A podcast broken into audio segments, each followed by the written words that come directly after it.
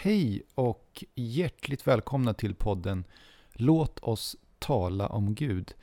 Detta är ditt första avsnittet och det ska bli superkul att göra denna podd. Ehm, varför jag har gjort denna podd är för att jag har nu efter några år som kristen börjat förstå att många kristna är idag förvirrade kring vem Gud är. Om man frågar tio kristna om vem Gud är så kommer man att få tio olika svar. Detta är såklart en katastrof att kristna idag är förvirrade över vem Gud är. Jag tror att denna förvirring leder till osäkerhet, som i sin tur leder till nedstämdhet. Om man är osäker kring vem Gud är, så kommer man ha svårt att ha en god relation till Gud, eftersom man inte riktigt vet vem Gud är. Gud tror jag är för många kristna som en hal tvål. Man får liksom inte riktigt grepp om honom. Vi kan såklart inte helt förstå Gud, men jag tror att vad som specifikt förvirrar är just den gudslära som de flesta kristna samfunden idag tror på, nämligen treenigheten. Ett konkret exempel av konsekvensen att inte ha en klar förståelse av vem Gud är kan till exempel vara när man ber till Gud. Om man inte vet vem Gud är så kommer man att ha svårt att be till honom. Ska jag be till Jesus, eller till Fadern eller till den helige Anden? Om vi skulle börja lyfta upp denna fråga mer och våga diskutera den så skulle det, tror jag, leda till eh, att vi får en klarare bild av vem Gud är. Vilket leder till en bättre relation med honom. För det är såklart allvarligt att vi har en dimmig bild av vem Gud är. En undersökning som man gjorde i USA visade sig att hela 70% av de kristna som sa sig tro på treenigheten egentligen var modalister. Modalism är en gudstro att Gud består av endast en person, som visar sig i tre olika gestalter. Att i Gamla Testamentet så visar han sig som Fadern. Sedan så visar han sig som Jesus och efter Jesus tid så visar han sig som den helige Anden. Men att det är endast en person som spelar dessa tre roller. Men eh, modalism är inte vad man kallar en kristen ortodox doktrin. Alltså vad de kristna idag kallar en, en sann kristen lära. Och om man skulle ha denna gudstro på 1400-talet så skulle man inte anses vara kristen. Och få stora problem. Man skulle till och med kunna bli avrättad. Men vad de flesta kristna idag anser vara en sann lära om Gud är treenighetsläran. Denna lära beskriver att det finns endast en Gud. Men att denna Gud består av tre distinkta personer. Dessa personer är Gud Fadern, Gud Sonen och Gud den heliga Anden. Dessa personer är eviga och har alltid funnits och kommer alltid att finnas. Jesus sägs också vara för evigt född av Fadern. Så Jesus är både född och inte född. För det finns ingen tid då han inte var född, samtidigt som han är född. Anden utgår från Fadern men är inte Fadern utan är en distinkt person från Fadern. Så det är alltså tre distinkta personer, så att Fadern är inte Sonen eller den helige Anden. Och likadant är inte Jesus den helige Anden, utan Gud är tre distinkta personer som kan tala med varandra och ha en relation med till varandra. Men hur kan man säga att Gud är en om Gud nu består av tre distinkta personer?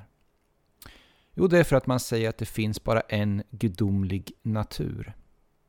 Att dessa tre personer är av samma natur. Att det finns endast en gudomlig natur som delas av de tre personerna i gudomen. Men frågan man måste ställa sig är såklart, är denna tro biblisk? Kan man se denna lära i Bibeln? Undervisade Jesus om treenigheten? Hade apostlarna denna gudstro? Det intressanta är om man läser den tidigaste kända kristna trosbekännelsen, den så kallade apostoliska trosbekännelsen, som man tror härstammar från cirka 200-talet, så lyder den så här. Vi tror på Gud Fader allsmäktig, himmelens och jordens skapare. Vi tror och på Jesus Kristus, hans enfödde Son, vår Herre, vilken är avlad av den helige Ande, född av jungfrun Maria, pinad under Pontius Pilatus, korsfäst, död och begraven. Nederstigen till dödsriket, på tredje dagen uppstånden igen ifrån de döda. Uppstigen till himmelen, sittande på allsmäktig Gud Faders högra sida. Därifrån igenkommande till att döma levande och döda.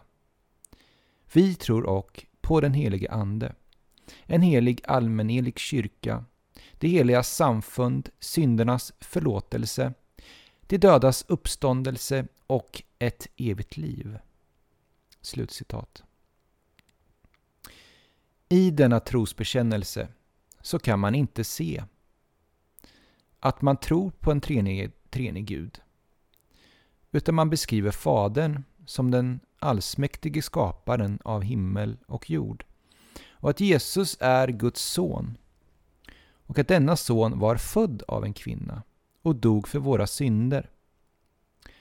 Man talar också om den heliga anden som den som ligger bakom Jesus födelse. Men alltså inget om att Gud består av tre distinkta personer som är av en och samma natur.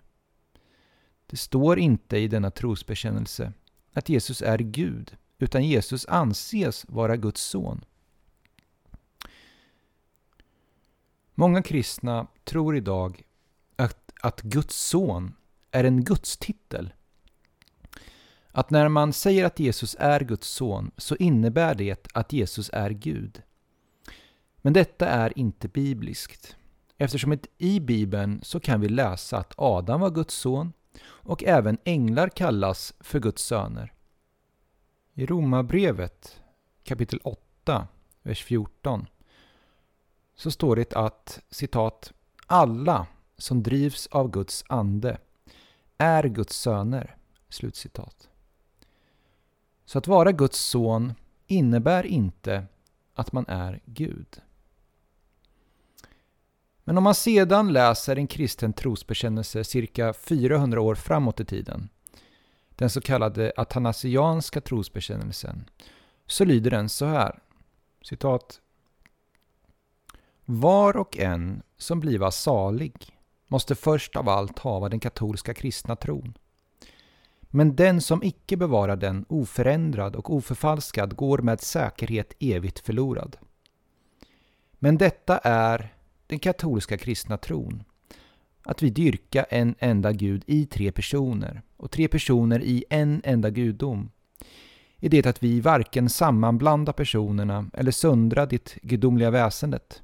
En är nämligen Faderns person, en annan Sonens och åter en annan den helige Andes.